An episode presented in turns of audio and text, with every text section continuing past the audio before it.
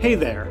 Are you tired of waiting for the next episode of It's Probably Not Aliens? Well, we've got some good news for you. On Nebula, our streaming service, you can get access to all our episodes a week early. That's right, you'll never have to wait again to hear Scott and I debunk the latest ancient astronaut theory or get a movie fact wrong. But that's not all. Nebula is home to dozens of content creators we know you like, so you can find all your favorites in one place. Plus, we post content on there that you won't find anywhere else. And the best part? By signing up for Nebula at nebula.tv slash probably not aliens, you're directly supporting the show and both of us. So don't wait any longer. Join Nebula today and listen to the next episode right after this one.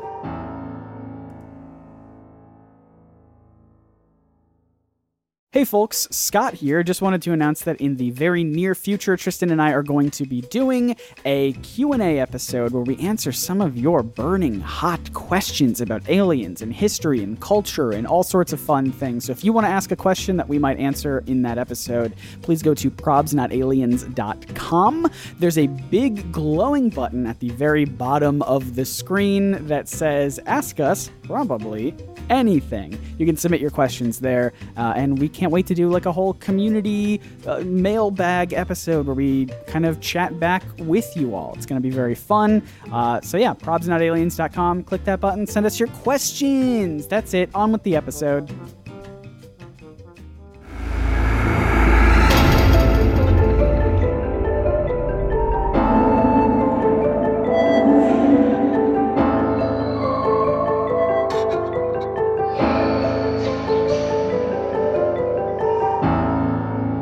The first guest you've had on that 100% firmly believes in ancient aliens and will not be convinced otherwise? Oh, so that's an interesting question. Um, I think I started that way when the show was going, but um, and then I, yeah, I lost my way a bit. So I think I'm, I'm actually kind of glad that you're here to help ground me back Get into you back on track. Yeah, Yeah, we are responsible journalists. We have to cover both sides of the issue. So Yeah, fair and balanced, obviously. Equal amount of time, equal amount of weight to to both sides, I think. All is- ideas are exactly as good as each other. Yeah, yeah, so. yeah, yeah. So we're going to now do the next 35 episodes only covering pro ancient aliens uh, Yeah. stuff. Yeah. We covered all the ones that aren't true. Now we're doing all the ones that are true. That's You know, it's interesting in the in the early episodes, uh, y'all were like, "We're gonna, we're not gonna, you know, co- we're gonna come to it with an open mind." And it was amazing how quickly you realized, like, "Oh no, we're not gonna do that.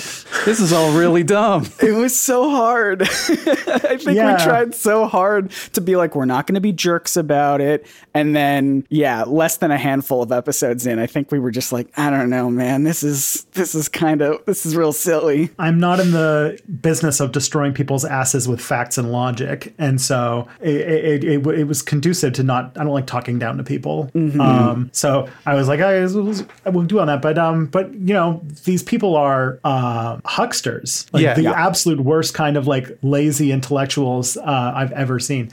Are we? are- Is this a show now? Are we making? Is this? I think we're doing a show now. So let's I mean, I'm excited to I'm excited to get back to my roots of of believing in ancient uh, ancient aliens and it's all thanks to our very special guest who we'll introduce in just one moment. But first, folks, hi, this is a podcast. This is a podcast called It's Probably Not Aliens where we uh, look at ancient aliens and I normally we debunk them, but I guess we're out we're out of that now, right? That was a phase that we were in. Well, you can try. We You are can try. rebunking now. yeah.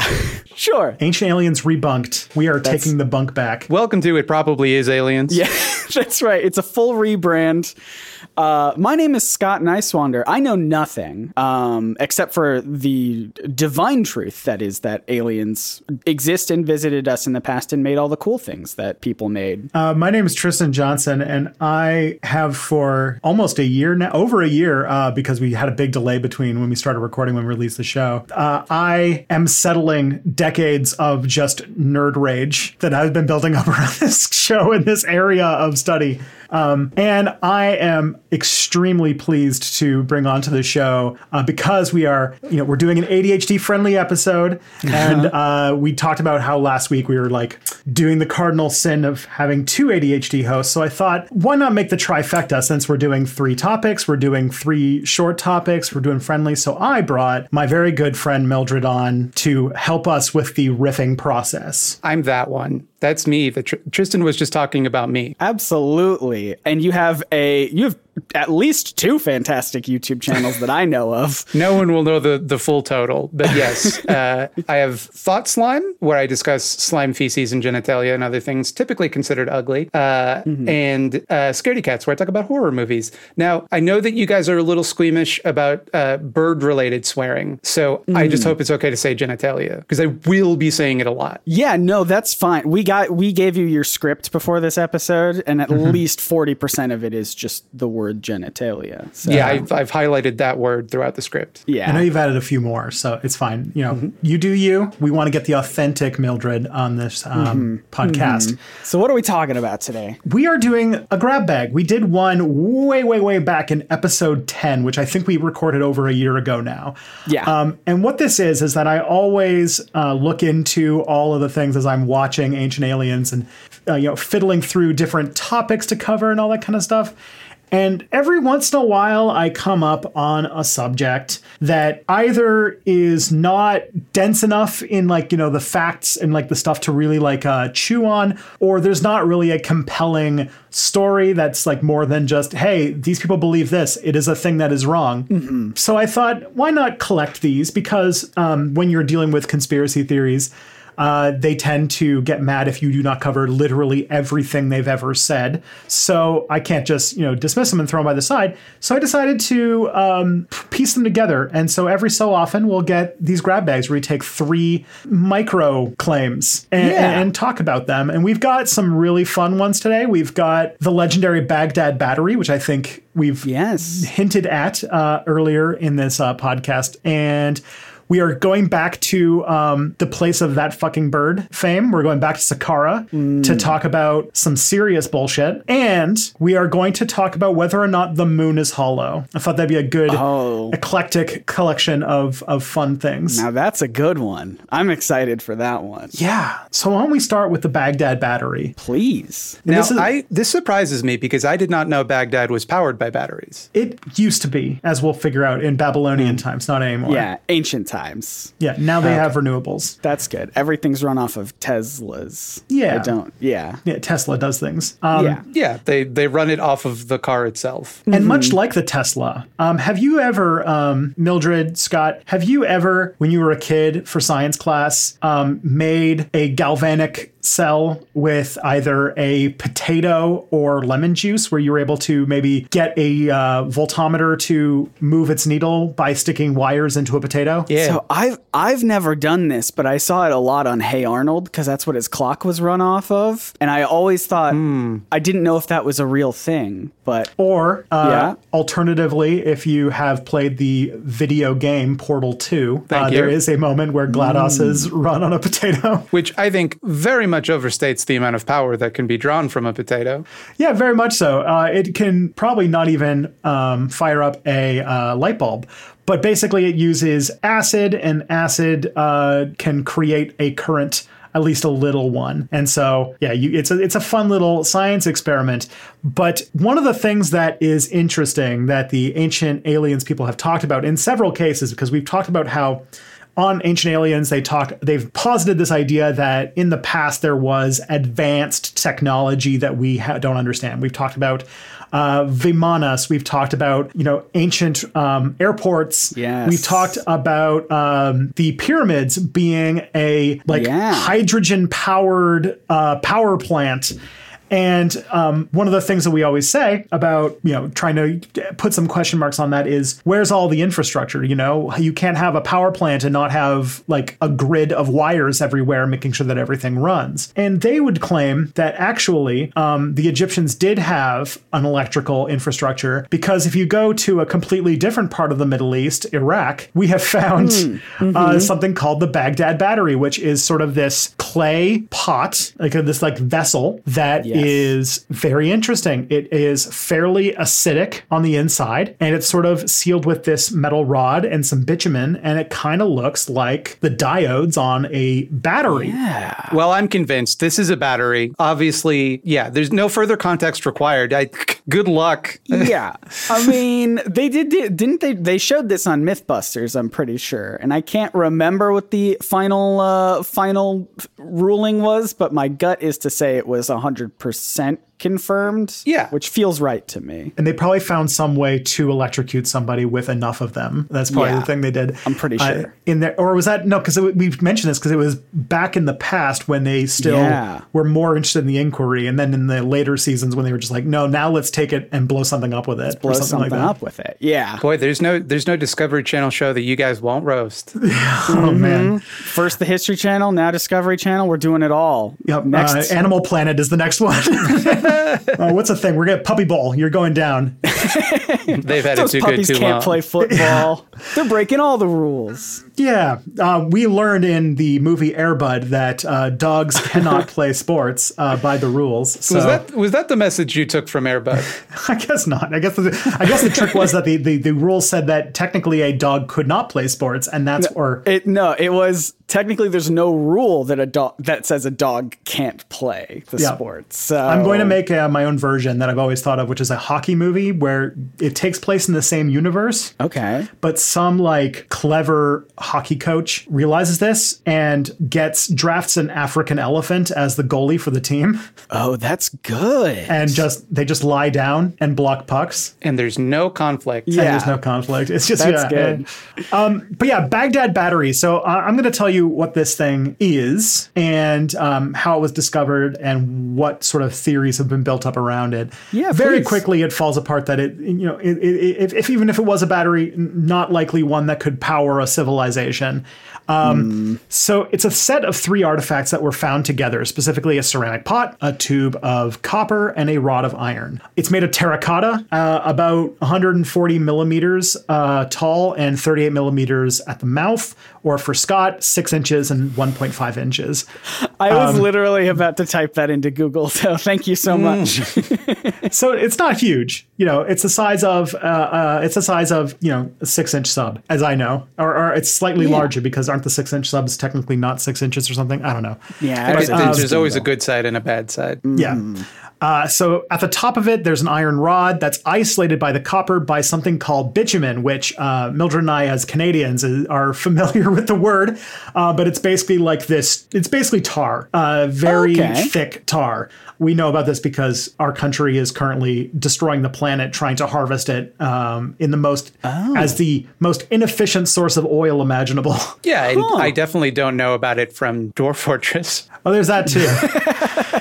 and it has yeah plugs and st- it has something that looks like plugs and stoppers, and everything is sort of snugly put into it. It's not watertight though, so if the jar were filled with liquid, it would also surround the iron rod, which kind of mm, negates the battery aspect of it uh, instantly. But uh, the other thing too is that we have limited information about what this could be because it had spent a lot of time exposed to the weather, so it had uh, some suffered some form of corrosion. Gotcha. Rained a little bit. Well, mm, it's Iraq, so not really. But um, Oh, okay. How do you uh, how do you explain the big Energizer logo on the side though?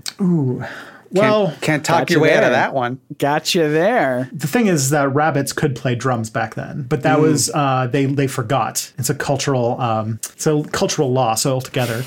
so this was found in a place called um, today it's called Khujut Rabu in Iraq, but in the past it was the capital of the Parthian and Sasanian empires, uh, a city called uh, Ctesiphon, and it's probably from one of these periods. Now the Parthians existed around the time when BC and CE met each other and the Sassanids came, or the uh, the Sasanians came a little bit after that. So we're talking about this kind of period of history. Think like you know the the three digits CE most Yeah. likely. Zero thereabouts. Yeah. And most of the study came from a German archaeologist by the name of Wilhelm Koenig. Who was an assistant at the Iraq Museum in the 1930s because the 1930s was around the time Iraq got independence from Britain, so it was still a British mandate at a certain point in that, and so of course its museum was still occupied by a German a German people and, and English people and such. Um, although that it's been written about, there is some evidence uh, later on that it's possible that the excavation was like it's not it's not possible. It was confirmed that the excavation was not super well documented. Like archaeologists are super super careful about uh, documenting where things are found and the context things are found in, and a lot of the information about things, especially things like ceramics, come from that kind of study.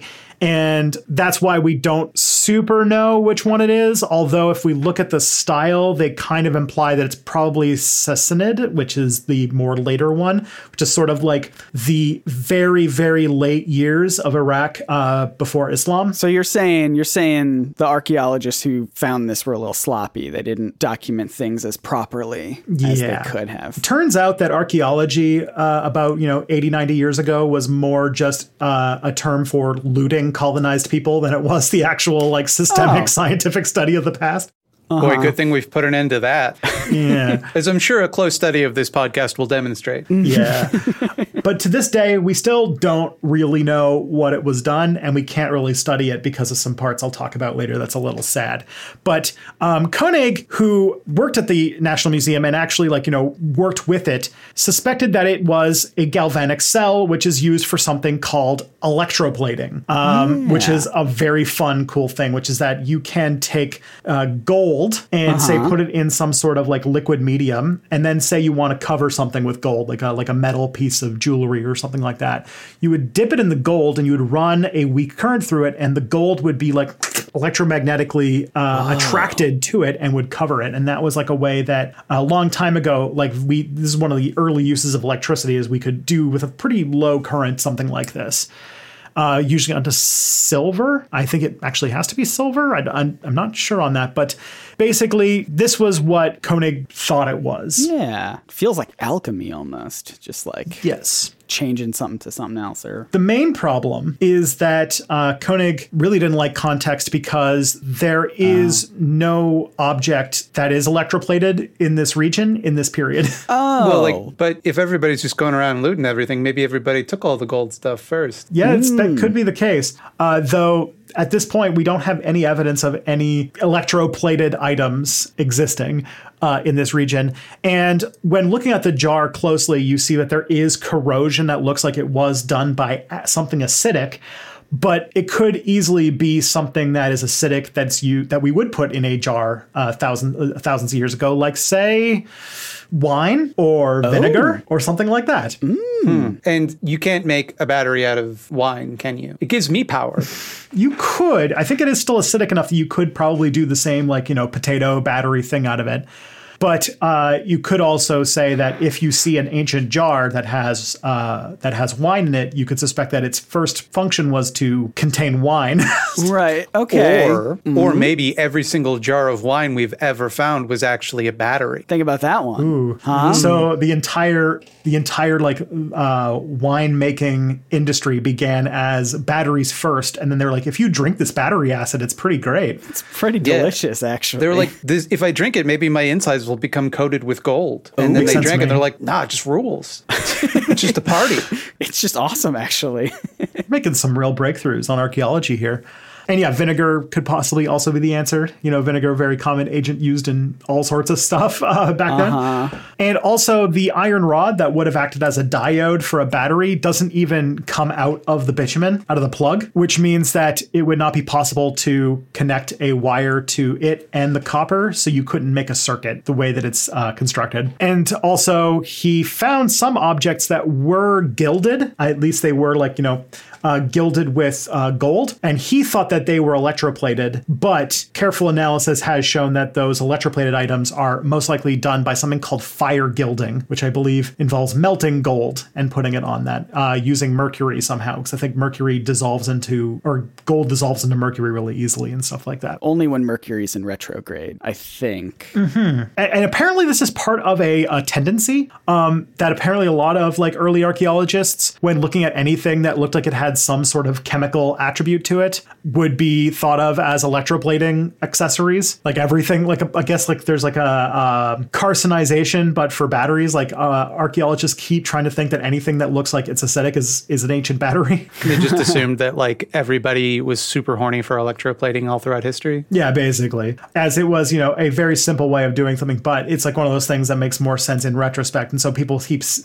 there's a lot of artifacts that people would mistakenly try to associate with it. Do you know what is like the earliest example of a civilization doing electroplating? I can find that out for you. Luckily that we record this in the internet, so um, I'm just curious as to how implausible a claim it is. Yeah, that's a good point. I think like it's, it's it's like it has some pretty early yeah first sentence on the Wikipedia article. It's been theorized that the first electroplating was done in the Parthian Empire. Uh, uh, William Koenig as an assistant.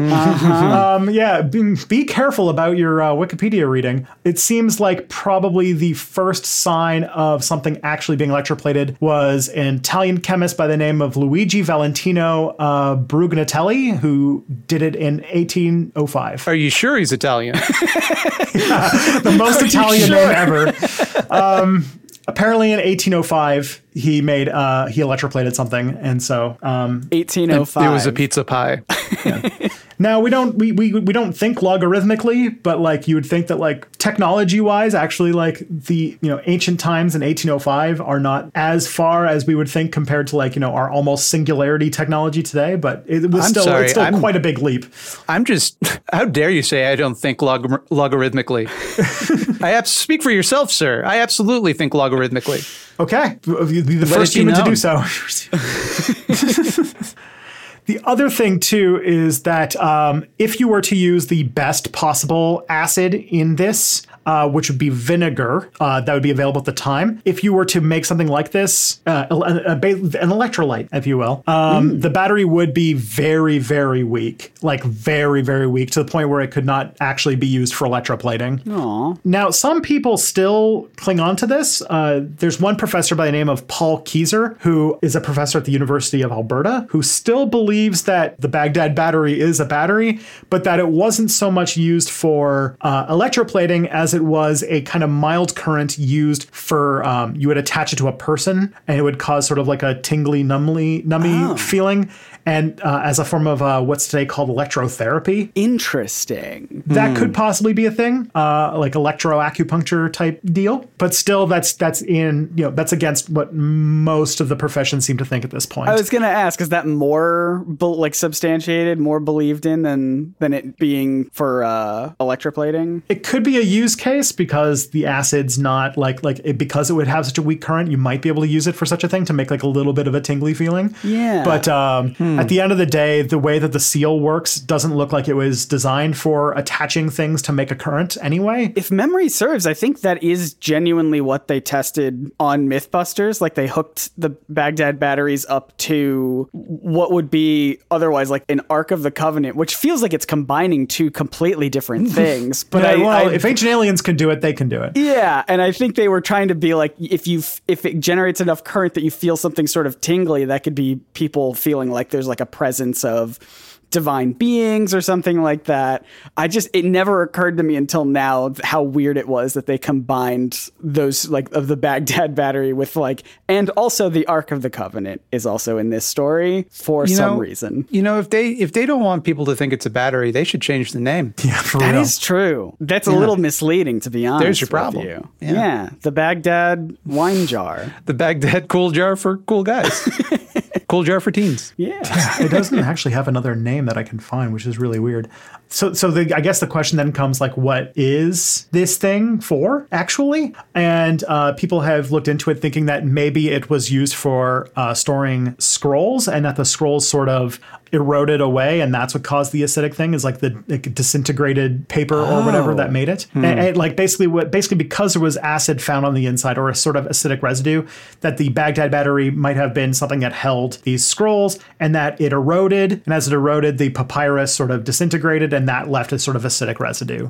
So that could be the answer, and that was sort of an answer that that, that kind of came close to something that looked like it made sense. Um, Okay. unfortunately, no one has seen the Baghdad Battery in almost twenty years, though. Yeah, the Mythbusters stole it.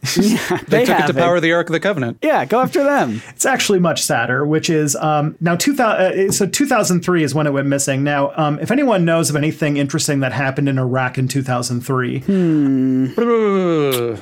Gosh. Now we you've asked me this question before, Tristan. and I believe my answer at the time was that I was still th- I personally was still thinking about the original Sam Raimi Spider-Man movie that As came out the year before. And so as a young child with with that on my brain, it was hard Point to of order. focus on much else. Yeah. Point of order. I believe that came out in 2001. No, I'm pretty sure that was 2002. They were going to do 2001, but I believe they had to change the date of that movie. 9 11 because- related uh, delays. because it took place in New York and they had to change some things real quick. Let's we're, we're all googling Yeah, it. you're right. It was it was May 3rd, 2002. So Yes. exactly 20 years ago, a couple days ago. Wow, look at us. And now he's got a new a new Marvel. And yeah, just now came Sam out. Raimi just came out with another. Wow, do you think that was on purpose? I don't think so. No. I- maybe it could be, but I don't know. Someday, someday, a future podcast will be discussing whether aliens helped Sam Raimi make Spider-Man. Well, that's just that's just they a didn't fact. have the technology to make it on their own. I know. Can you imagine how many Baghdad batteries he would have needed to power all the cameras and lights and things? Oh my goodness. Tristan, if you could do the math for us, Yeah, can you type that into your calculator? we'll A lot. I remember when I calculated like um how much like uh, how many pyramids you would need to power a light bulb uh, before. Yeah. and it was just like it was ridiculous. Um, It was a lot. it was like 30,000 or something. Um, But um, but it- but either way, um, the problem is that when the United States invaded Iraq uh, in 2003, this was a story that I remember, but also my mom was really into archaeology, so maybe she pointed out to me. But one of the things that happened is that the museum in Baghdad was looted uh, during the invasion, and one of the things that was looted in the invasion was the Baghdad Battery. So we haven't seen it since 2003. We don't know if it is still if it still exists or if it is somewhere on the black market of antiquities. but at this boy. point, it is gone. Can you imagine you you there's there's looting and you're like, oh, I'm gonna grab I'm gonna grab something real valuable, and they get this shitty battery, can't even electroplate. What a disappointment. What are you gonna do with it? Um, I did look it up out of curiosity. The MythBusters episode came out in 2005. So, I did they did they get the real one during that time period? Is it possible? Did they You steal see it? like uh, what's it called? You just see like uh, uh, Jamie and Adam just looting the Baghdad Museum. this Is it is for possible science. that the MythBusters orchestrated the invasion of Iraq so that they could steal the Baghdad battery how deep in does this history's go? Greatest heist? It's just like the security footage from the museum that's like a Zapruder film, but you just see this like silhouetted figure walking away with it, and if you like big look real close, it's there's a and a big beret. mustache. Yeah. oh man, so that but that is the Baghdad battery, which is probably was holding scrolls or vinegar or wine or something to that extent. Hopefully not all three. Uh, but not but but uh, battery and like you know the basis for powering a civilization especially one that existed thousands of years before then in a completely different part of the world Right. uh, probably not the case Well, darn it. Yeah there was a there was a story about the Den- the Dendera lights which was one that didn't even make it it was too small even for a grab bag which was like this like picture of a hieroglyph that of somebody smelling like a lotus flower and like they depicted the smell of the lotus as like this sort of like bubble around the lotus with like its little th- Yeah. twi- thing sticking out and they're like this looks like a light bulb so obviously they had light bulbs in uh in in Dendera and that was powered by Baghdad batteries and I'm like There you go. And for Oh, some okay. reason, you had to put a lotus flower inside the light bulb to get it to work. Mm-hmm. like you do. That's what Thomas Edison invented the light bulb. Put a, you put a lotus flower in glass. It works So so here's the thing. Look, that claim, all right, you did pretty good with your with your research. Mm-hmm. This is just this is what he does, Mildred. This is what he this is Yeah. what Tristan does. He just he comes at you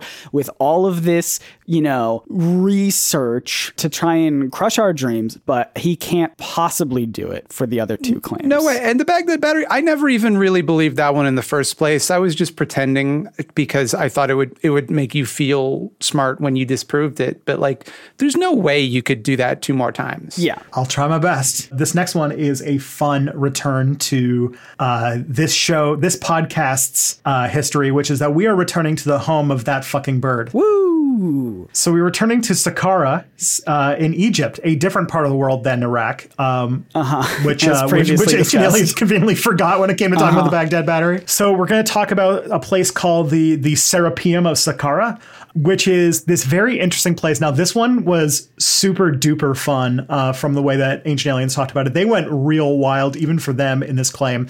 So Hit me with it. in the site, uh, in the Serapeum of Saqqara, there are these massive sarcophagi. Like, com- like the lid weighs 25 tons, the the base weighs 70 tons. And these things are massive. And of course, in typical ancient alien fashion, it's like everything is very cleanly cut with sharp corners because ancient Egyptians don't know how to do rock. They're bad at rock. so bad they, uh, so they didn't have the technology to carve big rock. And that when they opened them, they found the crushed remains of different animals, which shows that it wasn't uh, that that something funky was going on because the Egyptians believed very heavily that you needed to uh, to go to the afterlife, you needed to mummify the body even of animals.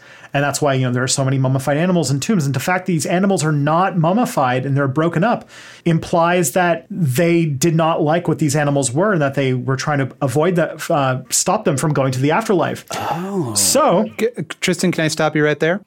There's only one explanation for this. yeah? That, those animals were aliens. Yeah. you're not as wrong as you think. Um, they claimed that these were possibly creatures that we were like genetically engineered monsters. Yeah, it's Oh. you get this basically some Egyptian chupacabras in that one. I think. Yeah, uh, we haven't. Fa- there's other ones that we haven't found quite yet, but that's that's the one. That's one we do know. And then I'm sure there's like alien, you know, big big foots, big feet. Some Fresno nightcrawlers. Are you familiar with the Fresno nightcrawler? I am not, but I you need must to know. you must look up a picture of a Fresno nightcrawler. They're incredible. My great grandpa claims he saw Ogopogo, which is sort of like That's a a, Loch uh, Ness monster for British in Columbia. Winnipeg. Oh, in British. I thought that was in Winnipeg. I, I think it's in I think it's in British Columbia. I, I was so confident that Spider-Man came out in 2001. I'm not going to claim anything ever again. Yeah, this is not a movie fact, so I think I, I'm in the safe here. Um, but it was it's in the Okanagan. That's why it's called Ogopogo. It's, uh, it's in the Okanagan. I believe the Okanagan's in BC. This Stand thing's cool. The Fresno Nightcrawler. This thing's cool looking. All right, now I gotta look at it. Audience at home, you please look up footage of Fresno nightcrawlers. It's not scary. You won't get scared. No, it's it's like someone with real. It's just it's just like a person with just a head in pants. A head. It's in just it's just legs. walking pants. Yeah. It's just Yeah, walking what if somebody was just pants? That's pretty. It's kind of cute. it is the most vibing cryptid of all time. You put a hat on it. That's Homestar Runner. Yeah.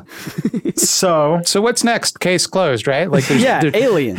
it's we got some. We got chupacabras. We got Fresno Nightcrawlers. Yeah, if you were to believe the official story and not the the fact that it's uh, Fresno Nightcrawlers, um, you would believe that these are places for sacrificed bulls to represent the Egyptian god Apis. Okay. Earth But bulls? but because they weren't mummified and all this like you know sacrificial stuff wasn't there, obviously these were genetically engineered monsters. Monster bulls. Yeah. Alien bulls. Yeah. I mean, because why? Because when they they they would not value a creature that they genetically modified. Obviously, that would be like a, a shitty bowl for them. They'd be like, ah, fuck this. this bull Don't mummify sucks. that one. Yeah. Makes sense. I'm just going to float an alternative theory though Okay. while we're at it. I'll allow it. So the the the the, the Serapeum, uh, which sound which sounds dirty. Um, It does. The Serapeum It- of it do- Saqqara. Okay, I'm glad you said that. Yeah. I was also thinking that. Don't touch the Serapeum. It's just Um, I said the word genitals a lot earlier, so I didn't want to be the one to say it. But yeah, I was thinking it the whole time that it sounds like um, what's what's the official word for the for the gooch? perineum. the Perineum. perineum. Yeah, that's what it. Yeah. we just earned. We've really earned our explicit tag today. Hey, yeah, there's a question. Is, is this the first time anyone's ever said the word gooch on It's Probably Not Alien? yes, yes, yes, you have. I think that's a record first for us. That is yes, your uh, that is your claim to fame. So this place, the the Serapeum of Saqqara, was a location for um, it was a burial place for sacrificial bulls for the Apis cult in Memphis. And that they believed that bulls were the incarnation of a god by the name of Ptah, who would mm-hmm. become immortal after death as a kind of conjoined god called Osiris Apis. The cult is incredibly ancient. So, like, we have seen Apis cults in Egyptian religion as far back as like 3000 BC. So, this is like 5,000 years ago to, uh, uh from today. Mm. And that in this area, for a period of about 1400 years, every time you get to Egypt, you're like, okay, we're just dealing with things that happened for thousands of years now. Uh, but yeah, for 1400 years, basically from the period of the New Kingdom until the Ptolemaic period. The Ptolemaic period was when Alexander the Great conquered Egypt and put his his buddy Ptolemy in charge of Egypt, and then all of the Egyptian pharaohs after that were Greek. So in the Ptolemaic period, at least uh, for this period, there's at least six cases, or sorry, 60 cases of ape, like the bulls being interred here in uh, in the Serapeum. Okay, so it happened a lot, is what you're saying. Yes. Most of them happened in the 14th century BC under the uh, ruler Amenhotep III.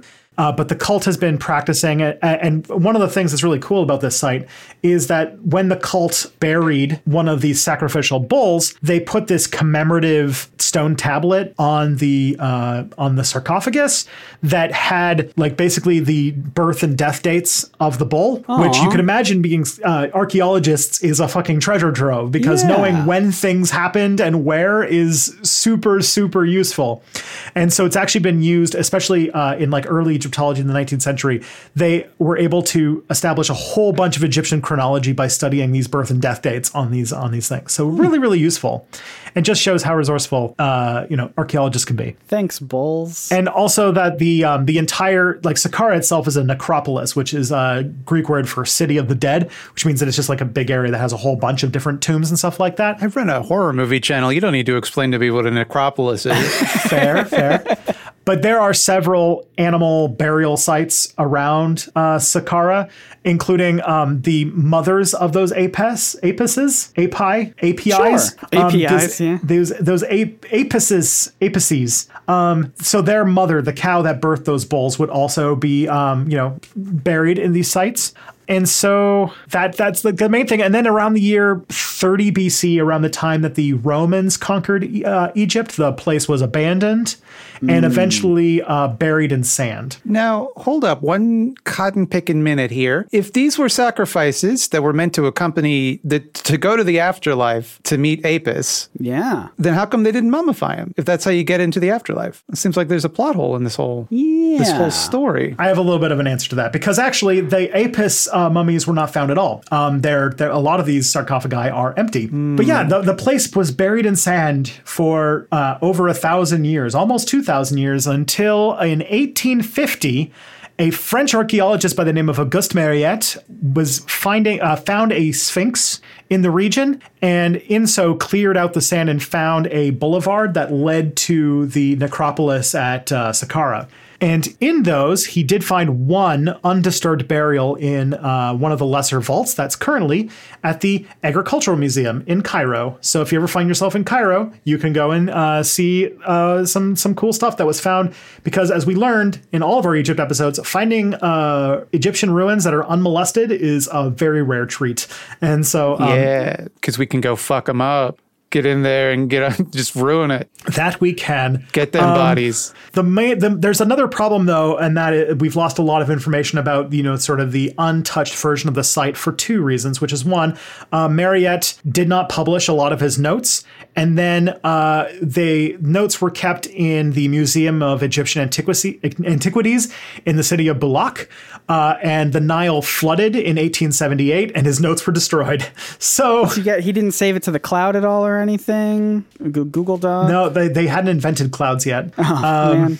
Yeah, uh, but there was another guy uh, by the name of uh, Gaston Maspero who uh, did find some of his notes in 1882 and wrote a book on the site after Mariette died called Le Serapeum de Memphis. Uh, so, um, am I going to make the joke or are you, Scott?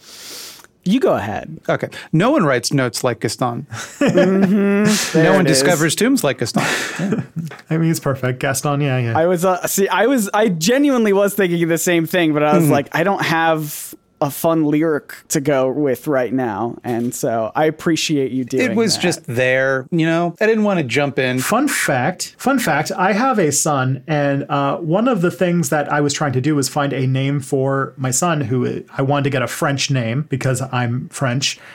And I needed a name that my mother in law, who was from Indiana, could pronounce. So Gaston was on the list for a little bit. Oh, we went with a different one that I'm not going to say publicly, but um, it could have. That's such a that would have been a real bad choice. I would have had to talk you out of that one. that's not a that's not. A, I don't know if you've seen the end of that movie. It, he's Yeah. not as good as he seems. no. I know he seems like he has it all. He's got a dark side. That guy. He's he's a hunk. Uh, you know, everyone likes him. They sang a whole song about he him. encourages women not to read. What I think is very interesting is that apparently, um, whoever they have to be the actor who plays Gaston at Disneyland is apparently like he just chews up the scenery and he's like one of the favorite actors they have there. Apparently, he's Oh, You amazing. Gotta be. Yeah. It's gotta be a fun Um, role. Would be probably one of the more fun things to do. Um, but the other thing that we that limits the information that we have about the Serapeum is that um, shortly after being excavated in the second half of the 19th century, it became a tourist attraction. As it happens. Basically, pretty much every part except for the bigger vaults were um, were were made open because the greater vaults uh, they didn't do it because of preservation. They did it because um, those parts were still buried in sand and inaccessible. So to do that, they installed a bunch of electric lamps Powered by what, and Tristan? uh,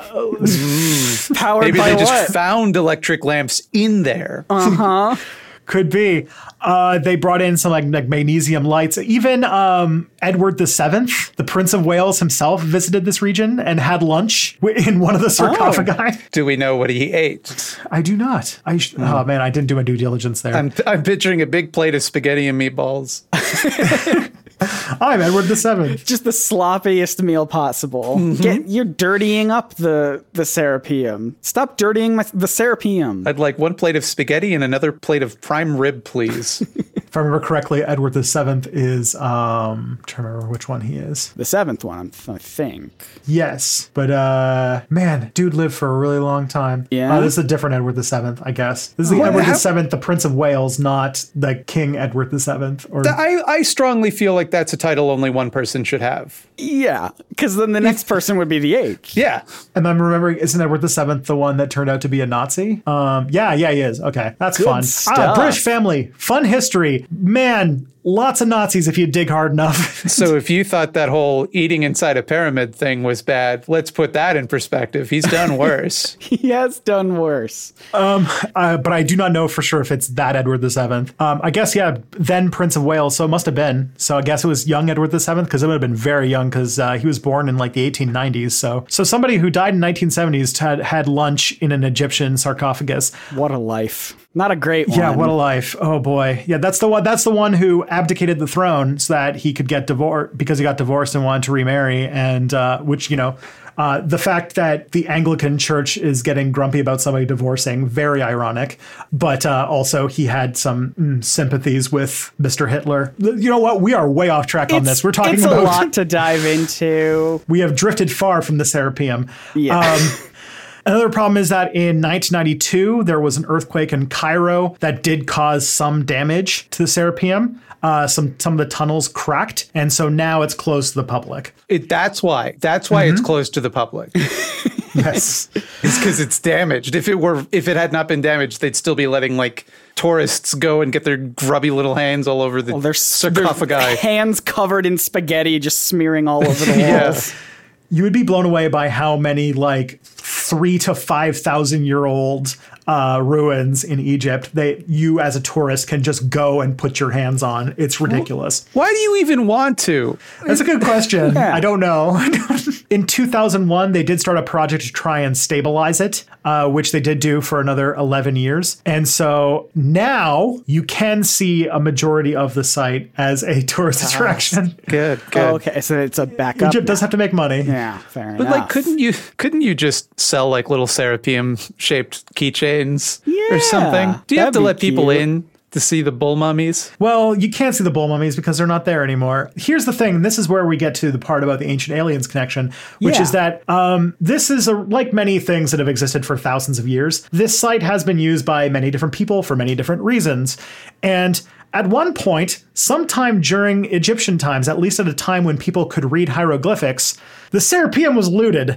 By aliens. And uh, in some way that had to do something with religion because the names of the bulls on many of those stone tablets were scratched out, and all but two of them were plundered and desecrated, and the bull mummies were torn to pieces and their stones were piled on the sarcophagi as a sign of contempt. Oh, So those bone that those bone piles were the mummies. So what religion is it that's like, fuck these bull mummies? Get them out of here. What Given an insult to God. Given how long Egypt existed, uh, the Egyptian civilization existed, you can just imagine their religion went in all sorts of directions because the Egyptian religion lasted longer than the entirety of Christianity and then some, and also died out before Christianity. like, we just do not appreciate how goddamn old Egypt is. So, all right, just to get that clear, you're saying the reason why they found these non mummified, crushed up bones of stuff is because they were originally mummified, but then people came in and, and just fucked it up. Yeah. Whenever you see like a pile of like destroyed like like sacrificial corpses uh, in an area uh, in Egypt, Which, to be fair, doesn't happen to me very often. that's very yeah, rare. true. Yeah. Um, if you're ever in Egypt and you discover a site like that, it's like most likely that somebody came to that site earlier and looted it and destroyed stuff because, um, like I said, uh, finding an unmolested ancient Egyptian site is extremely rare. For example, that I, I, I talked about this in a previous episode, but I don't expect listeners to listen to every episode I don't. when Tutankhamun's tomb was found, the reason why, because Tutankhamun wasn't like an amazing pharaoh, he wasn't even pharaoh that long. He died when he was 19, but his tomb in the Valley of the Kings was unmolested for thousands of years. And so when they cracked open his tomb, all of his stuff, all of his gold and all of that kind of stuff was untouched. And so we were able to see it in the state that it had been in when it was sealed, which is one of like the rarest treasure troves that an archaeologist can come across. Just just so we're clear, the longer we talk about King Tut, the more the more danger you assume of me going on a long tirade about mummies alive. Just so you know, oh. I'm not going to the do second mummies alive related mm-hmm. discussion we've had on this it. I, podcast. I know.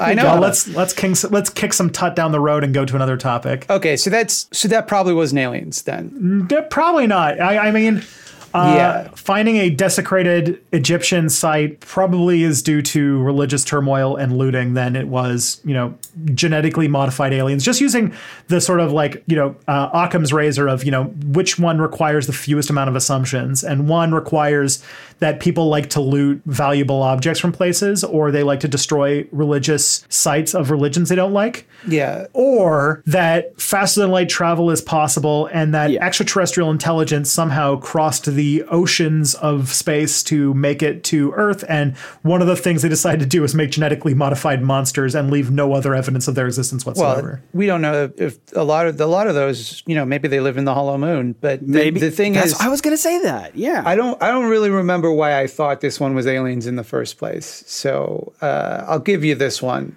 There, but, there's no way, There's no way Tristan can no do way. three for three. No way you can do three for No three. Because you were 'Cause the saying third- you, you were saying that aliens aliens have to travel so far. What if they were already here? What if they were in our Yeah. our, our delightful moon that hovers around all the time? And guess what, dummy? Guess what, dummy? You can't see through it, so you don't know what's in there. yeah, how would you know? How would you know? How could you possibly disprove that theory?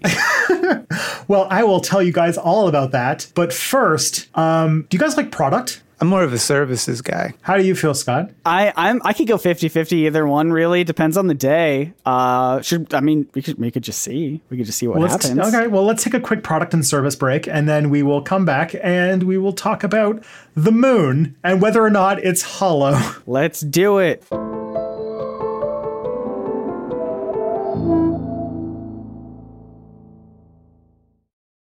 Hopefully, this episode isn't sponsored by NASA. It, this episode was sponsored by Energizer, though, uh, which which made the whole battery talk sort of a little. Um, I don't know. Should we have done disclosure earlier? Is that is that weird? It was sponsored by MeUndies, but MeUndies is sponsored by NASA. So That's true. Eh. Well, it was sponsored by MeUndies, but they asked if we could do an ad for Energizer as a gift to it was really it's complicated. yeah, all the all the brands are working together now. It's a weird. they were like, it's Energizer's birthday, and they really like the pod, so this one's on us. We've recreated the Soviet Union by every corporation merging into one super corporation. Mm-hmm. Um, the moon. the moon. You might have heard of it. I have. or as I call it, the Hollow Moon. But go on. The hollow moon. So we typically think of the moon as being a solid object, our natural satellite that we? orbits the Earth, Maybe makes the tides Who's go. Who's Yeah. we? You know, the general consensus. First of all, Mr. Occam's razor. Now who's making assumptions? Because we don't know for sure that the moon exists. That's also Well, true. We have sent people to the moon. There are people alive today Oh, who you, have you're stepped foot on the moon. those. You're one of those. Yeah. I have a I ha- actually have a great uh, series of YouTube videos I'd like you to watch that might change your mind about this. Uh, it's just it's someone who just cobbled together a whole bunch of clips of other things to make an argument, uh, and then if you chase that with a couple Reddit threads I found, I think I think you could be convinced otherwise. And you then the final video is a horse that farts so loud that it scares a dog. It not related to the moon thing, but I, th- I just thought thought that like one it. was fun. This reminds me, do you know what's one of the funnest, coolest things that is one of the proof, one of the things we know that the moon exists that I always think is really awesome? Um, we have uh, on the moon to, um, to, we did as a way to measure how far away the moon is to like a very, very, very uh, high degree of confidence.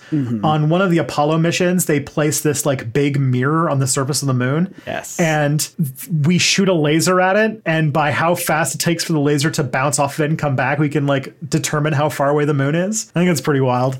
But yeah, moon, Luna, um, that thing. You've probably heard of it. Uh, there is a substantial theory that the moon is either wholly hollow or contains a lot of interior space. You've probably heard this. This this this meme has probably come up a lot in all sorts of stuff. I remember there being a uh, movie where the Nazis hit on the moon, uh, and the idea of like things hiding in a subterranean moon stuff or a hollow moon. It does show up from time to time. I for a split second thought you said the Nazis hit on the moon, like they were trying to pick it up. No, there's like a comedy movie. I think it's I think it's called Iron Skies or something like that, where Okay. the Nazis ran away to the moon and they have like been living in secret in like underground moon colonies. all Scott's idea is much funnier. I think my idea is good though. We can make a movie about that one. Sure. Have you uh, have you any have you guys in, uh, encountered any believers of the Great Space War yet? Have you heard of this? Oh, I don't know this one. So this is a, a growing conspiracy theory that there is an elaborate uh, war going on between aliens and humans that has been raging for centuries,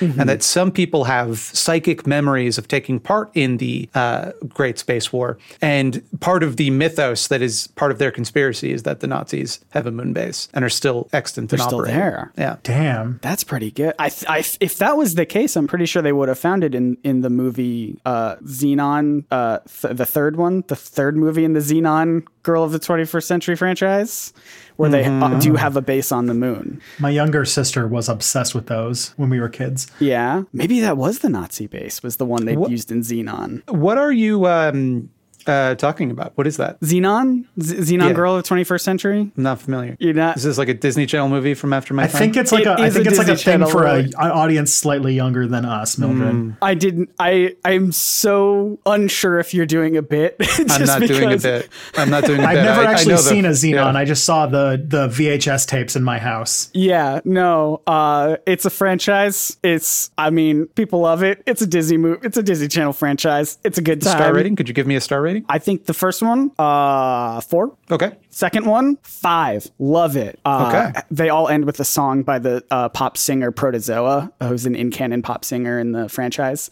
Second one's the best one. Third one, two stars. It's bad. I don't know if there's a fourth one, but the third one's the one where they're on the moon and everyone everyone's clothes are made of plastic. Well, there you go. The moon's hollow. There you go. Moon's hollow. There you go. Yeah.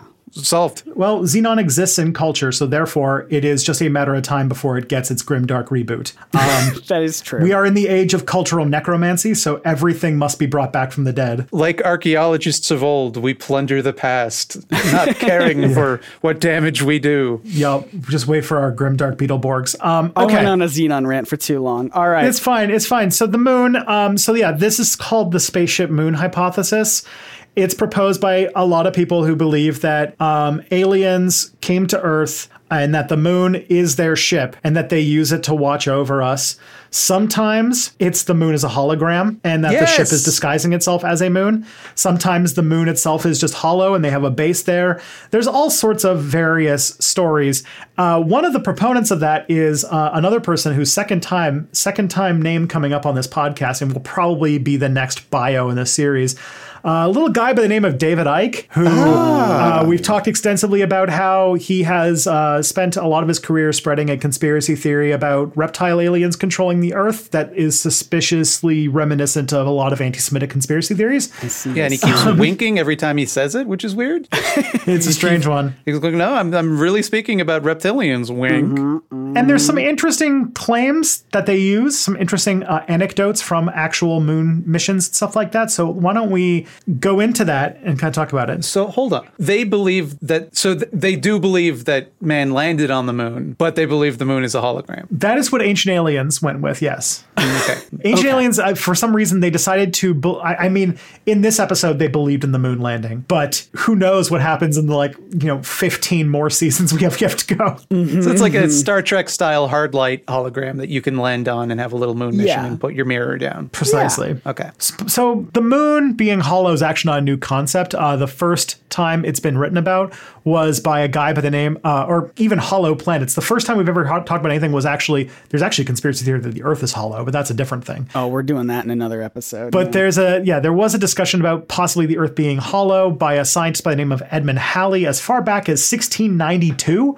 Um, which inspired a science fiction author by the name of H.G. Wells. You're probably familiar with his whole, um, you know, Mars. Attacks movie. Yeah. yep, which in turn inspired the movie Godzilla versus Kong. Yeah. Uh, so yeah, you might know in, in uh, War of the Worlds uh, is probably what he's known for. But he did write a book in 1901 called The First Men in the Moon, which um, sort of is influenced by the Hollow Earth stories. because I notice it says in the moon, not on the moon. Yeah, and the way you emphasize the word men implies that there were already women inside the moon. Also true. It's a gender segregated society. Men live on the moon, women live in the moon. The non binary people are sort of like Digletts. They live in space. they live in space. there you go. And there is some actual scientific facts that could uh, that could be spun in a certain way to uh, push the moon as hollow. Like the fact is, the moon is a lot less dense than the Earth. Quite a lot less dense. Um, Interesting. the density of the moon is 3.3 grams per cube uh, through cube per cubic centimeter. Uh, I did not convert that into uh, imperial because I don't know what you use in place of grams, and, and I wouldn't know what to use in place of a centimeter. But I don't um, know either. the Earth's density is a is 5.5 grams per cubic centimeter, and that is that is that is a huge difference. So the Earth, or so the Moon's like you know interior is a lot more at least light than than the Earth is. How dense is uh, cheese? That is a good question. this is good. Uh, just because I've, I've got an alternative theory that I might propose. But That uh, varies a lot. Are we talking? Uh, are we talking like a brie? Are we talking like a parmesan? Like it's usually Swiss. Is it? Could it be like a cheese, like a cheese puff that's all out of like aerated throughout the entirety of it, and it just cut. It just has like dust, cheese dust. The moon's flavor dusted. We all know that. It does feel like that could be uh, dangerously cheesy. oh, my goodness. okay. Um, this is a, you can say it, Tristan. This is a good episode. this is a great episode. This is fun. This is exactly what a grab bag needs to be. You invited me on the show. How is this not exactly what you expected? This is. I know you well enough to know this is what I expected, and this is what I got. You delivered perfectly. so the the explanation that scientists have for the density of the moon is the fact that the moon was, or not the fact, the fa- the the theory that the moon was formed by an asteroid hitting the Earth and sort of like, or what would be called like the proto Earth. And in that sort of big explosion mess, that the debris formed the Earth and the moon. And so the Earth is made of stuff that got ejected from the crust and put in orbit. Technically, asteroids are aliens, so I think we actually win on this one. But but go oh. on. The moon is technically in space, which means it is technically an alien. So Extraterrestrial, there you go. so- Um, and so the Earth's upper mantle and crust are less dense than its than our core. So a lot of our density comes from the core of the planet. And so if we were hit by uh, a stellar object that formed the moon from parts of the Earth's crust and upper mantle, then it would obviously be less dense. Makes sense. Another interesting thing, and this is sort of another really quote mind thing uh, about the moon, which was that uh, there was a lot of studies done on the moon during the Apollo missions. From 1969 to 1977, we put people on the moon and, you know, Allegedly. played golf and drove rovers and put flags and all sorts of stuff. But they also did some science while they were there. And uh, one of the things they put on was um, seismometers, which are used for detecting earthquakes. Uh, they're basically like extremely sensitive microphones. Moonquakes. Uh, actually, yeah, moonquakes. Okay? There can't be an earthquake on the moon. It'd be a moonquake. Yep, they, they, they were there. They were putting it there to study moonquakes. And in part of their description, when trying to describe what the sound of a moonquake was like, they said it rung like a bell, You Can't unring that bell. a shallow, like a shallow one. And this phrase made it to the pages of uh, Popular Science in 1970, which uh, you know got very popular. Furthermore, in 1969, on November 20th, Apollo 12 deliberately crashed part of its lunar module onto the surface.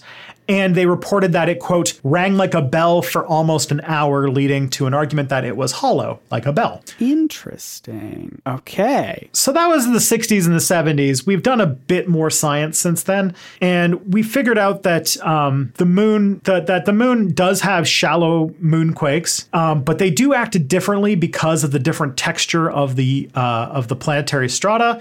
That they they they look different, and so they sound different, and that's why they thought it sounded different from a regular earthquake because uh, the sort of makeup of the moon makes it sound a little bit more uh, whatever they interpret it as a bell. But there's no actual evidence of any large empty space inside of the moon. I would even hesitate to throw in there that um, while we're on the sort of talk about the the more sciencey parts, uh, that a sphere that large that is hollow uh, would have to be made out of some magic super material because uh, the gravity of it would lead to it crushing into a sphere because all things want to become a sphere. Uh, I don't know if you've seen space, but that's the reason why everything is kind of sphere shaped because everything of a certain mass just wants to go in that direction. Not not Bizarro World, but uh, d- d- but but aliens would have a super material, so presumably. Yeah. Yeah, well, we might have found evidence of that when we put people on the moon. Exactly. See, this is where- exactly. Thank you.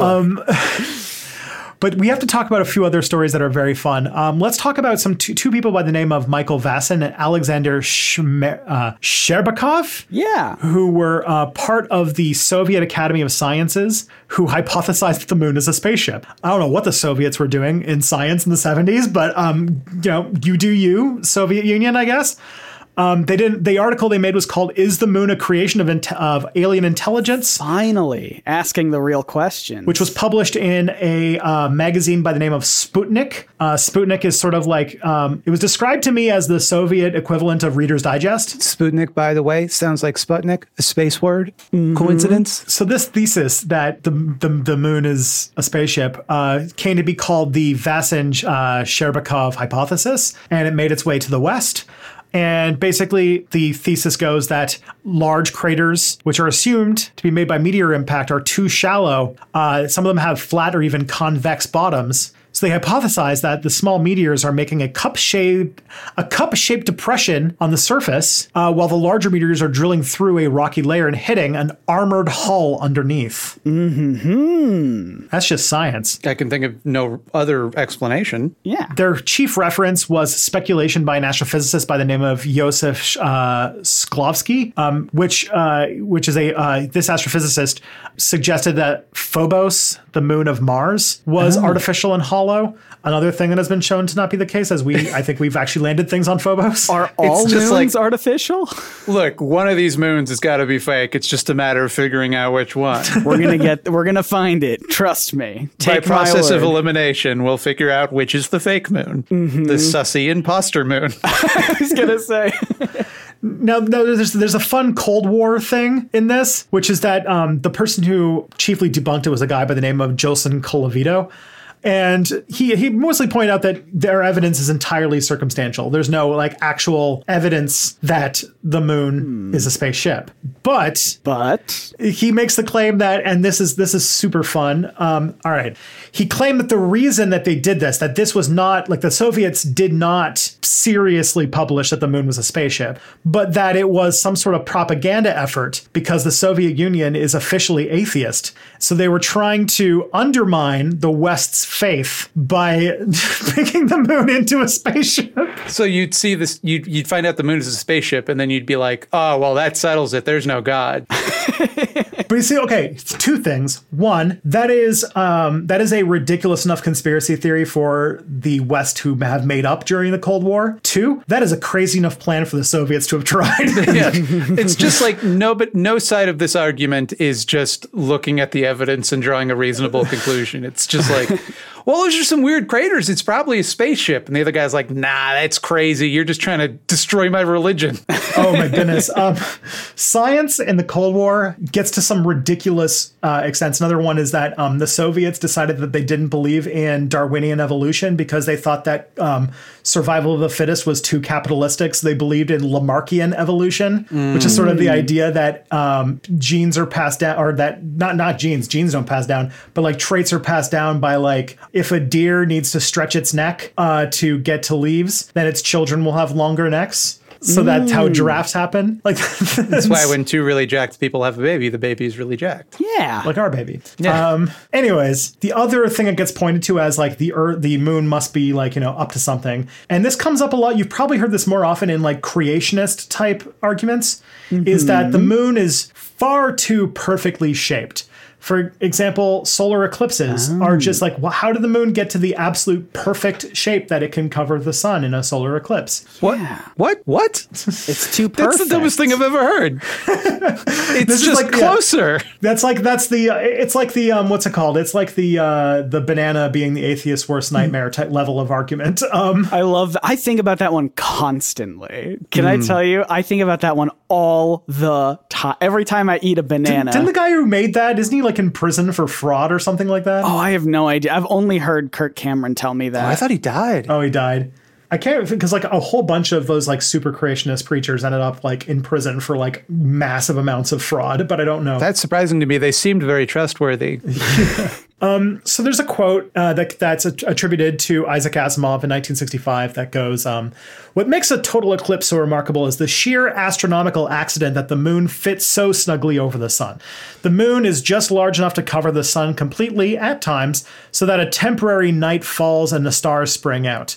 The sun's greater distance makes up for its greater size, and the result is that the moon and the sun appear to be equal in size. There's no astronomical reason why moon and sun should fit so well.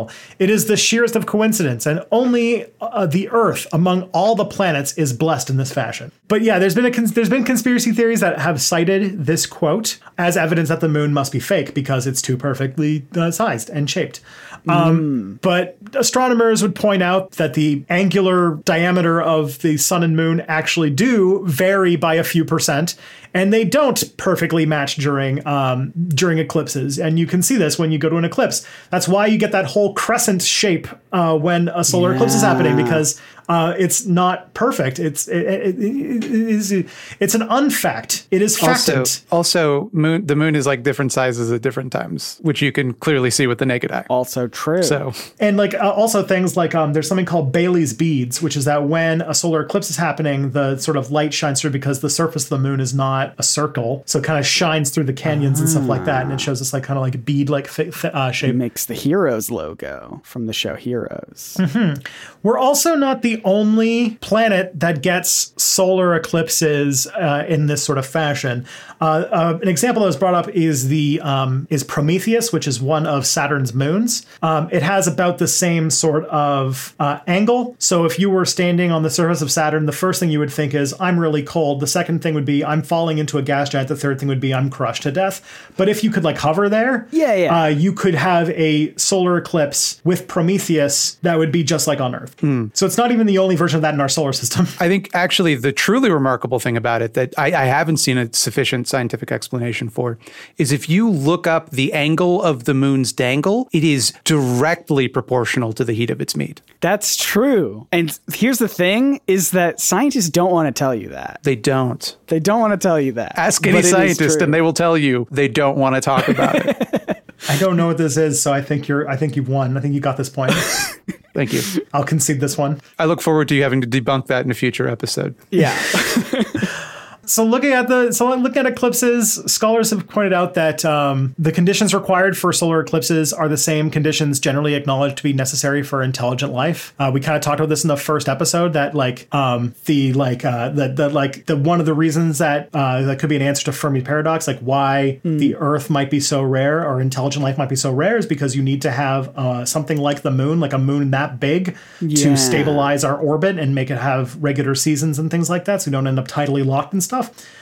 And so what you're dealing with is something called the weak anthropic principle. This one's kind of kind of weird to show, but like let's take Star Trek for an example. In Star Trek there are Earth-like planets everywhere and aliens are in all these systems. The reason why we think that is the case is because we see a, we see, you know, life on Earth and we assume that we are not special so it must be everywhere. But if you think about it, we can't really use that sort of Copernican principle that Earth must be an average solar system because if life, intelligent life, is extremely rare on uh, uh, in the gal in the universe, then really the only people who would be able to perceive life are people who live in very very rare edge cases. In which case we are we are by our very nature skewing the numbers because we are people who live in these extreme edge cases. I know this is kind of a weird. The weak anthropic anthropic principle was kind of hard for me to grok a little bit, but but in our case, if uh, the sort of moon needs to be of a size and in a direction that you have solar eclipses that work the way that they do on Earth to have intelligent life, then then we're going to see it, and therefore there's sort of like a bias in that sense because if it wasn't that way, there wouldn't be humans to observe it. I get you. So you're, you're, yeah, you're saying that people are pointing to the moon and the sun, like the the solar eclipse thing, as being like,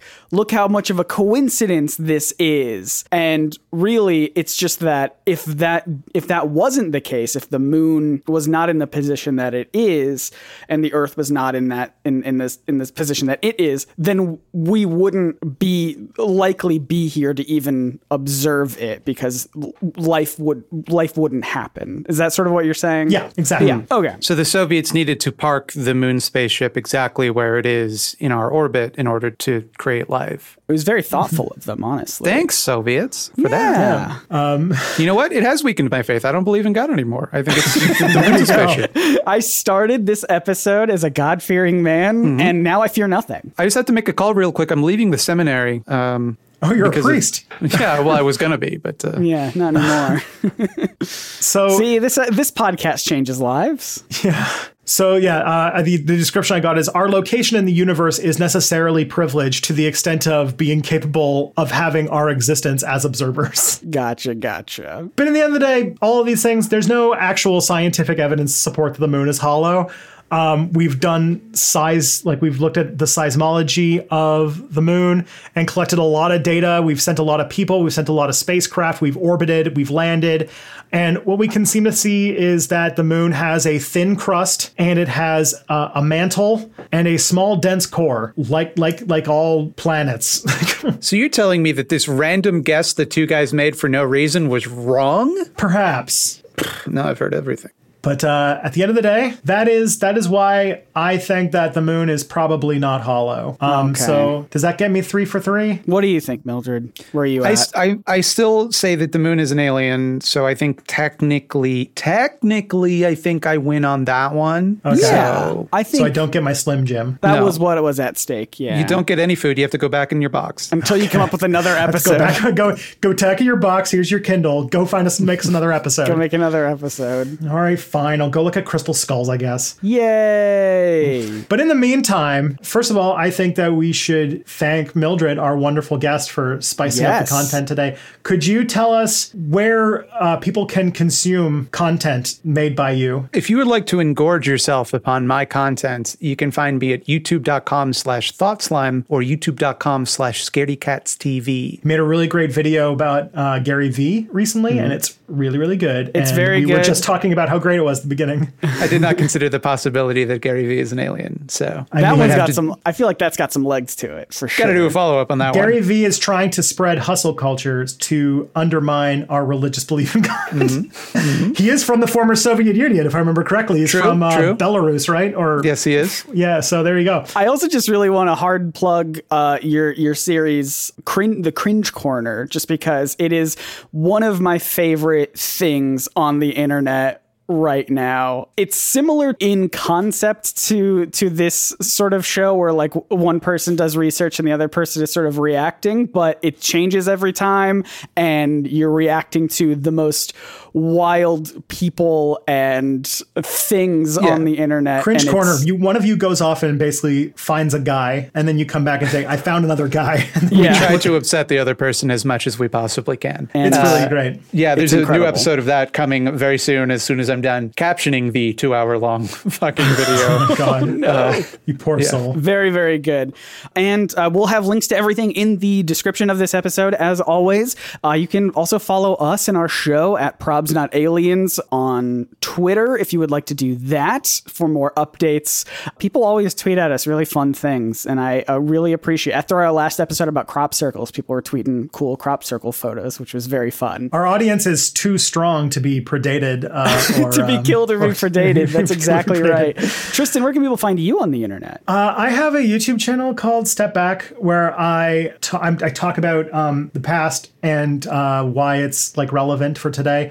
I'm sort of finishing off a few projects and kind of rebranding to be a bit more focused on U.S. history and American cultural studies, uh, just so that I can you know step out and the, what's it called the um, the the space is getting a bit crowded, so I'm trying to you know do something a bit more unique. But in the meantime, I'm still finishing up a few things that I promised patrons. So, uh, but yeah, it's a history channel, and I'm a I have master's degrees in U.S. cultural studies and history, so I, I hopefully can talk about stuff. Well, this is the longest thing I've ever done on this. Scott, please Hi. stop end my misery. Hi, I also have a YouTube channel. It's called NerdSync, N E R D S Y N C. I make uh, video essays about, uh, you know, cartoons, comic books, all sorts of different media. I'm working on like a 40 minute video about thought balloons, like just the actual f- thing in comic books. Why why do they exist? What happened to them? All sorts of stuff. Please watch it. We discovered recently so many people listen to this podcast who have n- no idea that you and I are YouTubers, Tristan. So Yeah, that was that that that thread or that like the replies to that tweet was wild. Just like see all the people who found our podcast and just did not know about NerdSync or Step Back at all. Yeah, so thank you for giving this epi- this podcast a shot. Uh, if you have no idea who either of us are, that means a lot. Thank you for leaving all the reviews that you do and, and tweeting about stuff, tweeting at us.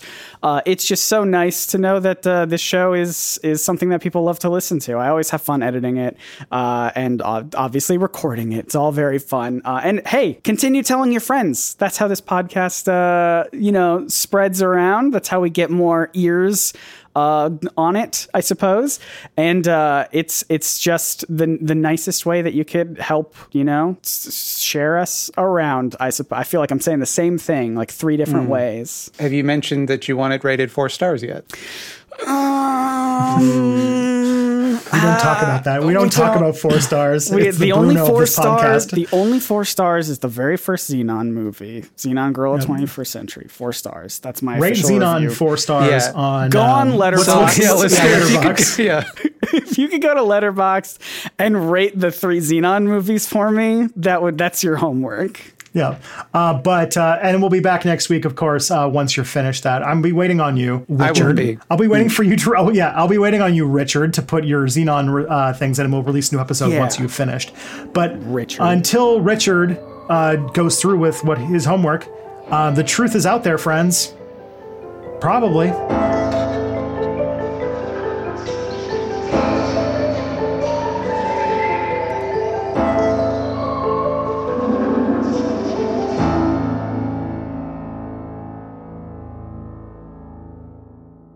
When does the podcast start?